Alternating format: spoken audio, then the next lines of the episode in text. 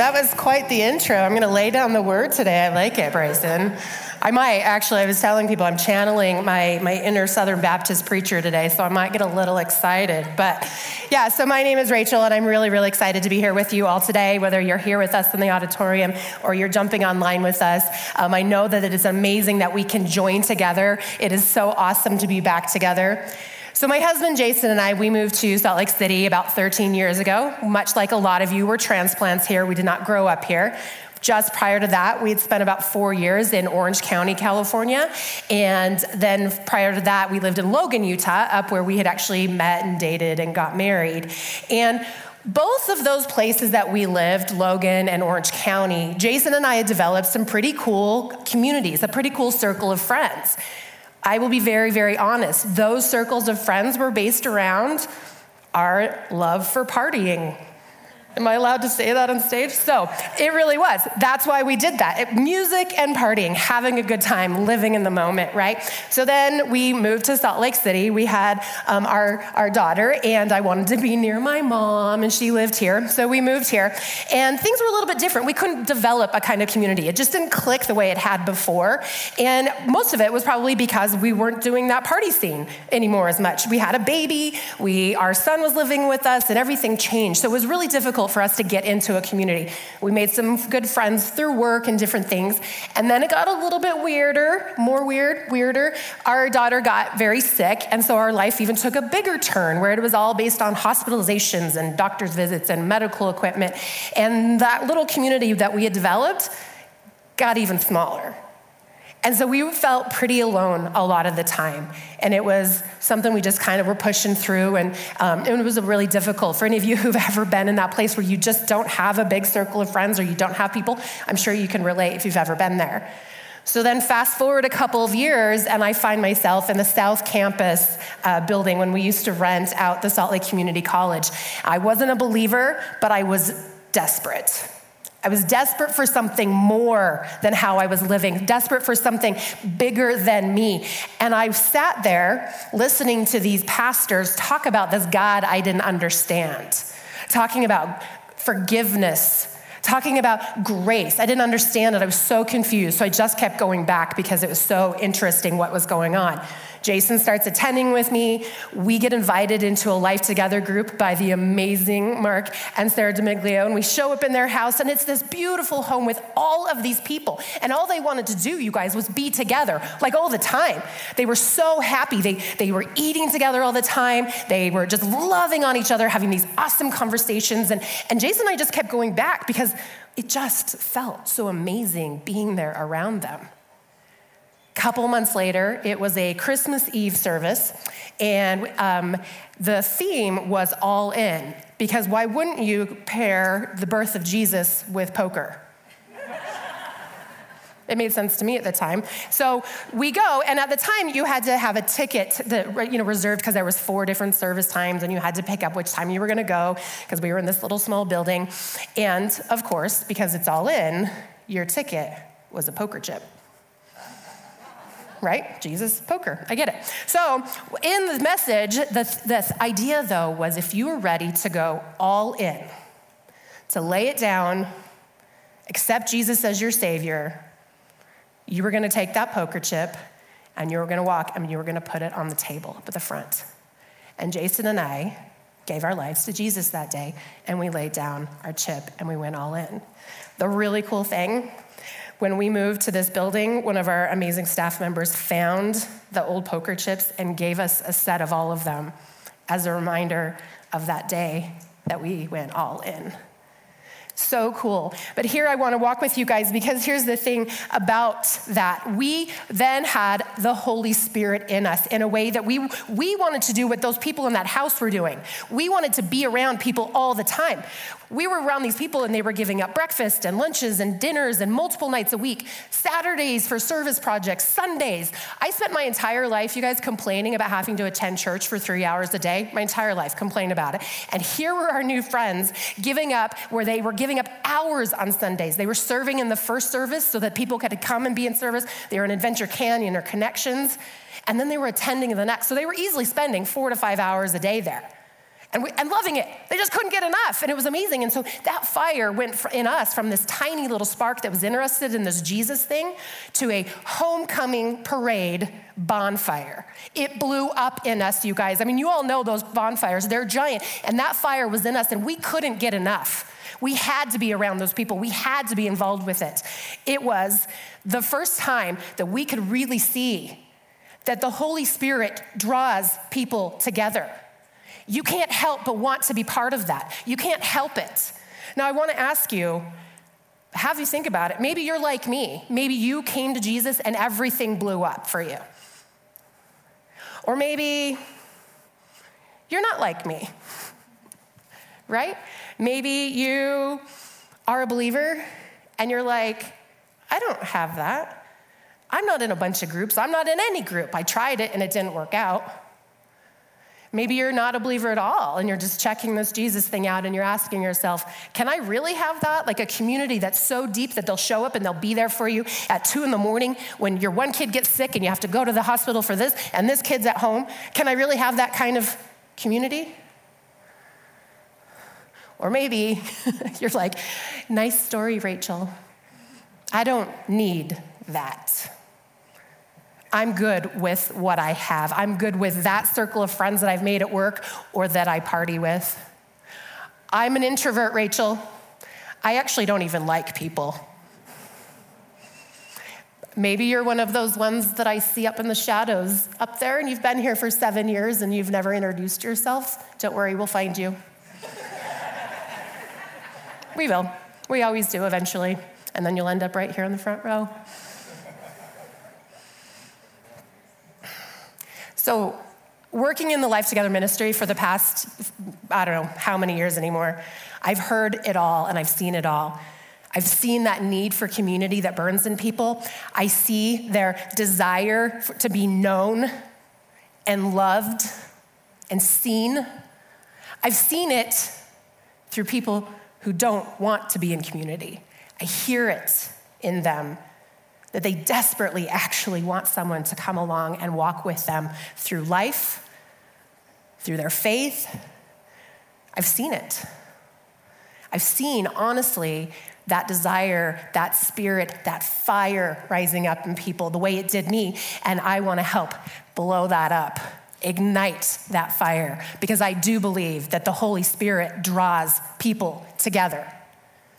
So I want to walk through, what does God say about this? We got to go to Scripture, am I right? So here I want to walk through a passage that shows us what the early church began to do as they received the Holy Spirit in them. 2 weeks ago, Mike Rutledge took us through Pentecost and what that looked like for the apostles to have the fire and the wind come inside them.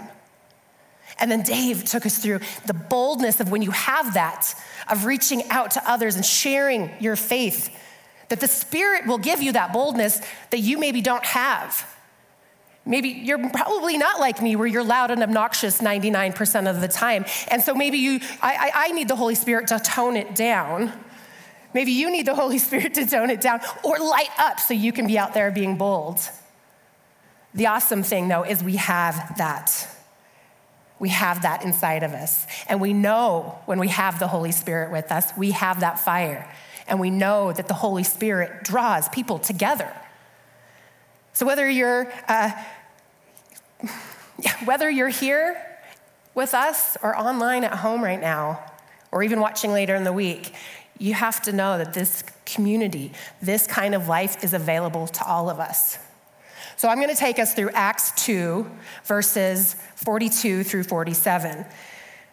And in my Bible, it has the little tagline that says, "The Fellowship of Believers." So they devoted themselves to the apostles' teaching and to fellowship, to the breaking of bread and to prayer. Everyone was filled with awe at the many wonders and signs performed by the apostles. All the believers were together and had everything in common. They sold property and possessions to give to anyone who had need. Every day they continued to meet together in the temple courts. They broke bread in their homes and ate together with glad and sincere hearts, praising God and enjoying the favor of all the people. And the Lord added to their number daily those who are being saved. So in this passage, which is probably the most popular passage that talks about the Christian church and what it should look like. Am I right? If you've been part of church for a week, you've probably heard this passage. But in it, I want to break it down. It gives us four key characteristics that are the lives of the early church, the lives of the early Christians, but also how we can model our lives. So those four things that it breaks down: instruction, fellowship, breaking of bread, and prayers. And I'm going to spend some time today with you, and we're going to dig into each of these, what they mean, and why, when we have the Holy Spirit living in us, we would be compelled and moved to live this way. So we're going to hit the first one, instruction. So they devoted themselves to the apostles' teaching. So here we see that the early church, they literally just became believers in Jesus and the story that they had heard, and they were excited about this. So not only did they recognize that they needed to hear and learn about the gospel, they needed to be devoted to this. So the Greek word in this for that devoted, I'm not even going to attempt to pronounce it. I'm not, but what it means when you look at it, it means to give constant attention, persevere, constantly diligent. I don't know very many things in my life that I am constantly diligent about, but here the early church was telling us they were constantly diligent to hearing and doing the apostles' teachings. So being devoted didn't mean just hearing it, didn't mean just attending the service where the apostles gave a message, but it meant doing it, right? So knowing the Bible, knowing the gospel is crucial to our lives as believers. So while studying for this message, I actually read in one commentary this amazing quote that I want to share, and it says, "Healthy congregations consume a healthy diet of sound doctrine. They feast on the word, which tells the message of the gospel and the Savior." They feast. Do we feast on the word here? Are you feasting? Are you devoted where you're not just hearing it, but you're doing it? You're submitting to the authority of Scripture? So verse 43 says, "Everyone was filled with awe at the many wonders and signs performed by the apostles." So I love this because they're out doing these amazing things like Jesus was doing, wonders and signs. And it wasn't just for show. It actually validated and complemented what they were teaching. It was a way that compelled people to say, "Whoa, what was that? I want to know more about that." And so then more people were more interested, and it kept compelling people to come in. Just like when Jesus was here performing miracles, it made people realize there's something different about this, and I want to know what it is. They recognized right away as they were seeing these and they were hearing the teachings, they were together as they were doing this, and they recognized right away that the Holy Spirit draws people together. So that leads us right into the next one, which is fellowship. So fellowship, I have to laugh. I feel like it's a pretty churchy word. Let's go fellowship. But I love it that the meaning of it is so much deeper. It doesn't just mean friends or community. It definitely does not mean coffee and cookies after church out in the lobby. But what it means is a devoted again. They were devoted to fellowship with one another. So here in verse 46, it shows you how devoted every day they continued to meet together in the temple courts, and they broke bread in their homes. So what I absolutely love here about that passage, that verse, is that it shows the need and the desire for them to be together, both corporately in the large settings, the temple courts, which is pretty much like what we're doing here this Sunday in this building. We're meeting together corporately. But then they also saw how desperately they needed to be devoted to community together, breaking of bread in their homes. So that would be like our Life Together groups or a discipleship group, or those of you who are right now at home, maybe watching with your friends or family. Recognizing the need for both of those is how they recognized the Holy Spirit was moving in them. They were compelled to do this together. One, so they could receive those teachings. Two, so they could sit together and process those teachings and learn more and be challenged in their faith. So verse 44 says, all the believers were together and had everything in common, and they sold property and possessions to give anyone who had a need. So here we see that fellowship, again, isn't just about getting together and having a great time. This is the difference between the life Jason and I had and the friendship circles we had before. It was about a good time. And we had some great times, and we had some really good fun, friends with that. But this was bigger than that. What they recognized is that they were participating and taking care of each other. That's what we saw at the D'Amiglio's house. That's what we saw in the other small groups that we got into. That's what we see being part of this congregation. We have been through crazy stuff in our house. Like, I don't even know sometimes. And I can't even tell you what it feels like to be like, how are we going to get through this one? And then get a text telling us someone's going to jump in and help us get through it. Or just checking in on us to make sure that we're doing okay with everything going on. But we also have the opportunity then to give to others as while we're in life with people.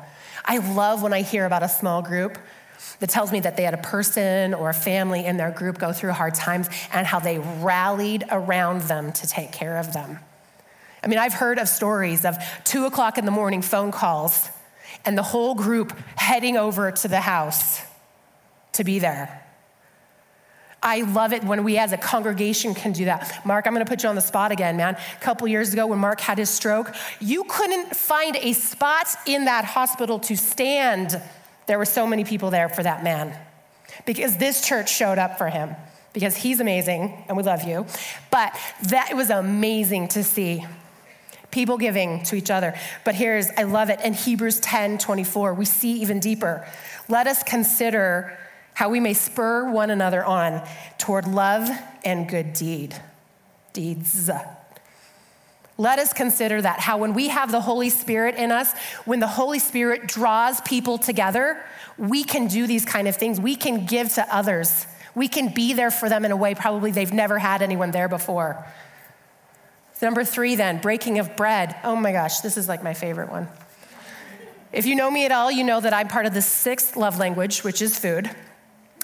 Many of you during pandemic, the thing you were hoping and you couldn't wait for after everything was back open again was hugging and touching. And we're looking at you, Susie Nelson. And you just couldn't wait to be hugging. That wasn't me. It wasn't me. I'm not anti-touch, it's just not my favorite. My favorite is food. So the thing I couldn't wait to do from that lockdown was gather my friends and family for dinner again. It's my favorite thing. It's the thing I miss the most, with barbecues in the backyard, eating out with friends, you name it. I miss that the most.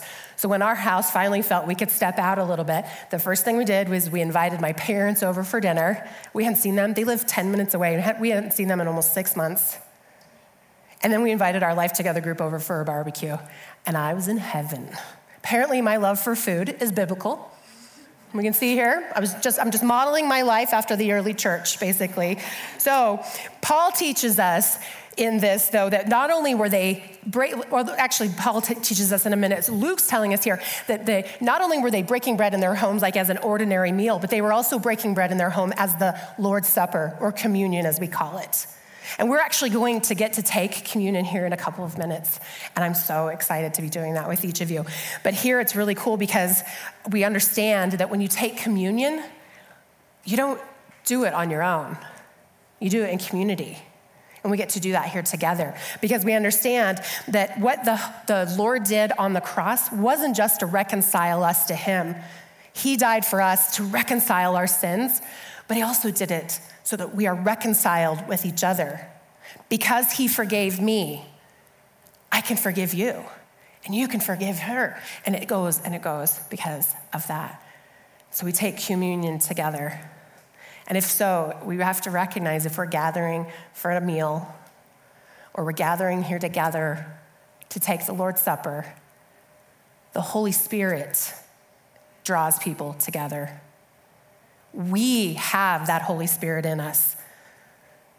For lastly, is going to be prayers. And I absolutely love the image of the early church participating in prayers together. And here's the best part, is verse 47, they said, together they were praising God.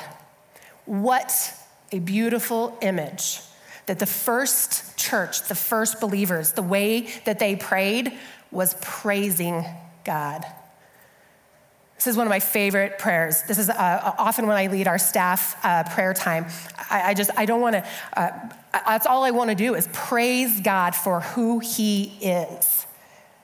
So that's why I absolutely love that. When was the last time we praised God and just through our prayers, just praised? I mean, I can't stand it. They gathered together to praise God together. So they would have prayed corporately, still in the temple courts. They would have prayed privately, like the Jewish culture had, where they would, 3 times a day be dedicated to that. So they, again, devoted their lives to prayers. And in this time, it would have shifted away from the Jewish culture of prayer into praising God together. And as they joined together, they saw that the Holy Spirit draws people together. So as I was preparing for this message, I had to stop and I had to think.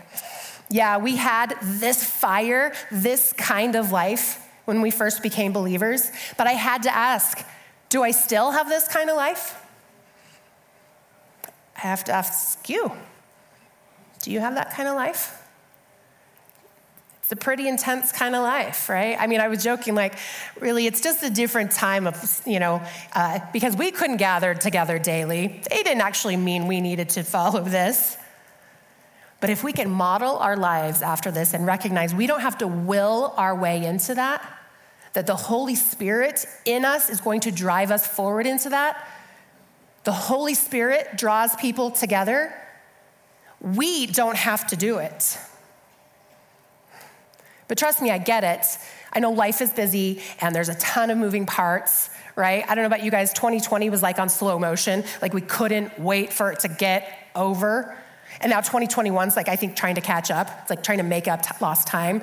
And I mean, I'll text someone and they'll be oh, I haven't heard from them in a couple days. And I'll go to text them back and it's been 3 weeks. I'm sure I'm all alone, right, in that?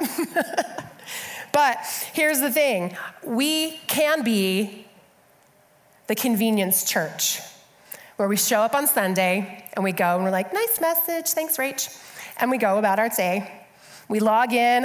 I'm going to call some of you out. So I already know someone out there right now is doing chores while they're listening to this message. I already know. It's convenient for you to be listening to the message and getting the chores done at home. I see you. I know what you're doing. Or maybe you're one of those who logs on later in the week or when you maybe get to it, or you're I'll get back to that, right? We have become a convenience church.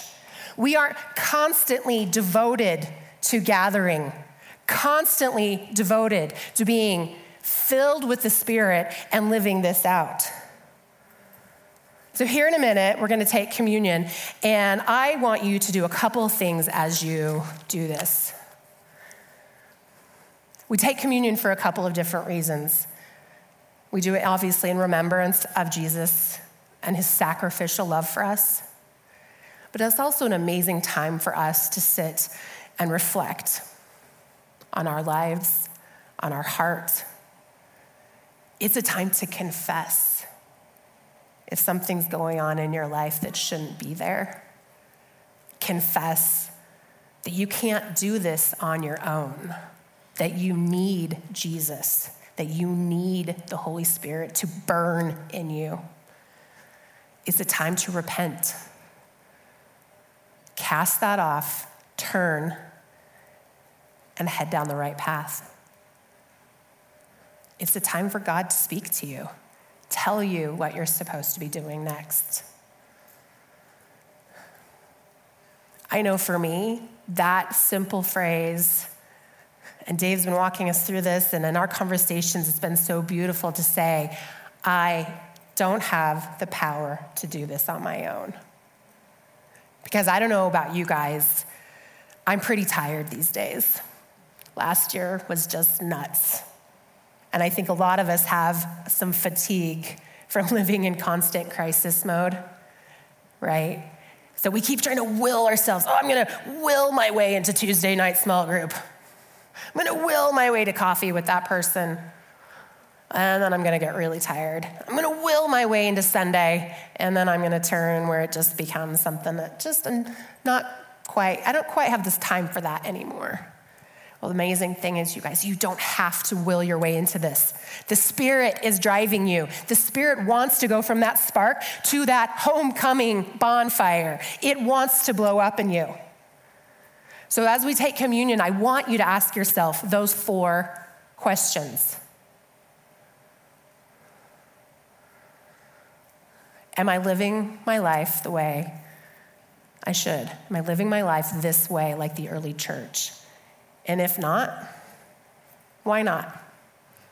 Maybe you have to confess, I'm just too busy for that. Don't have time. I actually don't want that. Thanks, Rach. Confess that. I don't think I need that. I tried to have that, and it didn't work.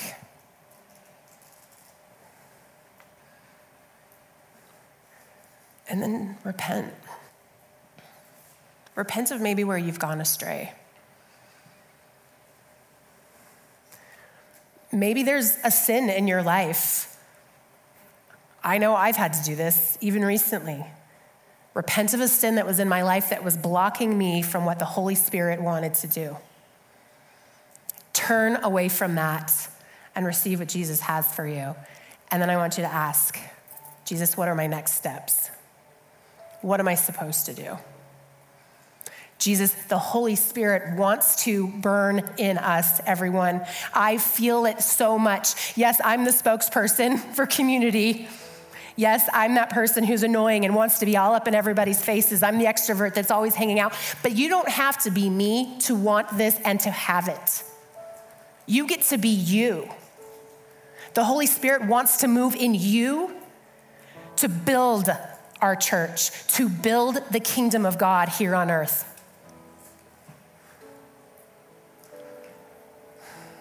My prayer today and for this whole time as I've prepared has been, Holy Spirit, give us the power and the strength that only you can give. So as we're getting ready to take communion, I want you just to think about for a sec your life. Just like I did as I was getting ready for this. What would your life look like if you push that other stuff aside and you received what the Holy Spirit wanted to do in you? What if you allowed the Holy Spirit to draw people together? What would your life look like? How would it be different?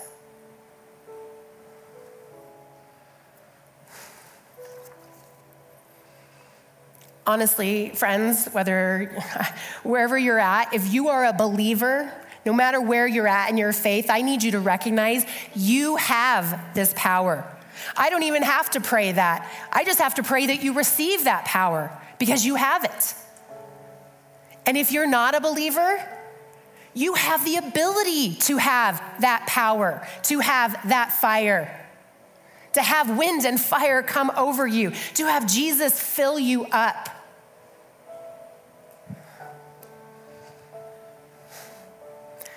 Philippians 2:13 says, for it is God who works in you to will and to act in order to fulfill his good purposes. His good purposes. He will fill us. His Spirit will fill us and will compel us to do the things that we need to do to be living this kind of life. It's not just about being friends with people and being in that circle. This is about the way that God wants us to live. And more than anything, we know that the Holy Spirit is drawing us together. Are we going to allow him to do that? What would K2 look like if we started living like this?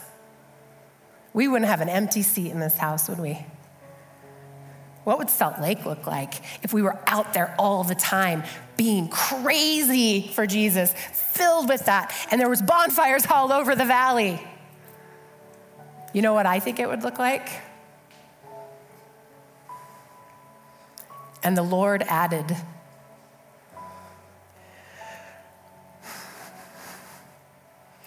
And the Lord added to their numbers daily those who were being saved. I think that's what it would look like. And I think we would truly see the Holy Spirit draws people together. We're going to take communion now together as an amazing body of Christ here. It's very humbling for me to walk you through this. I actually don't even know if I've ever walked people through communion before, so my heart's a little bit on fire and quivering right now. If you need some, one of the communion things, Nancy's right here, so just raise your hand and we'll get that for you. Lord Jesus, as we prepare to take this communion in your name, I pray right now that you would ignite the fire in us, that your spirit will be ignited in us and we will receive that spirit. Jesus, we pray that you will fan into flame the fire in us, that you will push us where we are supposed to be, how we are supposed to be living.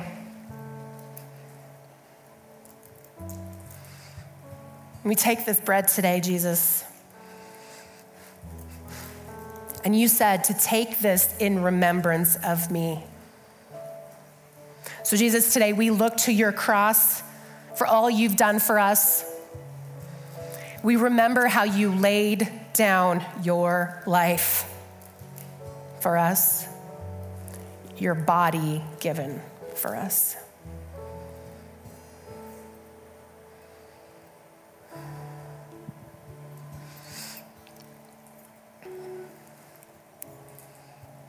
And as we take the juice, Jesus, you said, take this in remembrance of my blood poured out for the forgiveness of sins. Jesus, you gave your life for us and our sins. We receive that forgiveness today. Jesus, we press into that forgiveness.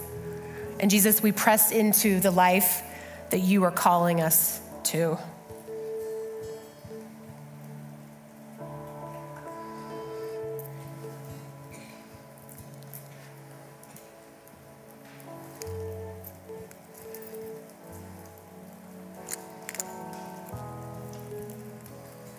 Friends, I know that the Holy Spirit wants to burn in you,